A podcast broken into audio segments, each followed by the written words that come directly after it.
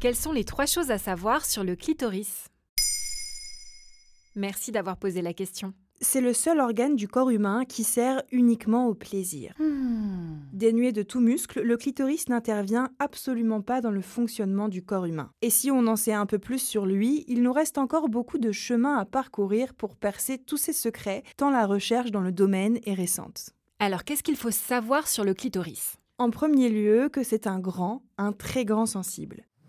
Jusqu'à présent, les chercheurs pensaient que le clitoris rassemblait 8000 terminaisons nerveuses, ce qui est déjà beaucoup. En comparaison, c'est plus du double de capteurs sensoriels situés sur le gland du pénis. Une récente étude du docteur Blair Peters de la faculté de médecine de l'Oregon Health and Science University, présentée lors d'un congrès scientifique le 27 octobre 2022, bouleverse nos croyances. Le chercheur a analysé le tissu clitoridien de 7 volontaires transmasculins subissant une chirurgie génitale. Résultat, il a relevé plus de 10 000 fibres nerveuses sur chaque clitoris. C'est 20% de plus que la précédente estimation, et il est possible que ce chiffre soit encore sous-estimé.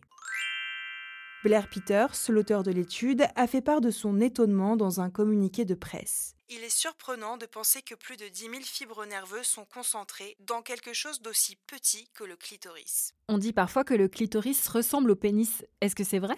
Oui, et c'est d'ailleurs la deuxième chose à savoir.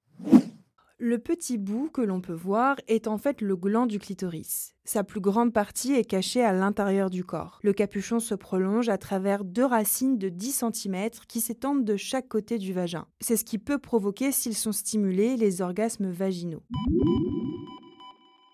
Tout comme le pénis, le clitoris est un corps caverneux, ce qui veut dire qu'il se gonfle et qu'il grandit sous l'effet de l'excitation. Lorsqu'il est stimulé sexuellement, il durcit. Son gland et sa hampe se remplissent de sang, il se dresse, c'est ce qu'on appelle une érection. Autre point commun, le clitoris et le pénis ont la même origine embryonnaire. Les embryons possèdent un tubercule génital qui ressemble un peu à un champignon. À partir de 8 semaines, sous l'effet des hormones, il va se développer un pénis ou un clitoris, mais il se compose des mêmes tissus érectiles, des corps spongieux et des corps caverneux. Enfin, dernière chose utile à retenir sur cet organe fabuleux, il continue de grandir tout au long de la vie et ce, à cause des changements hormonaux. Pendant la puberté, il double sa taille et il grandit encore après la ménopause. Selon les chercheurs, il peut atteindre 7 fois sa taille entre la naissance et la fin de vie. Si vous voulez vous faire une idée plus précise de l'anatomie du clitoris, je vous conseille de vous rendre sur le site Clitinfo de la française Odile Philo, la première à avoir réalisé un modèle de clitoris en 3D.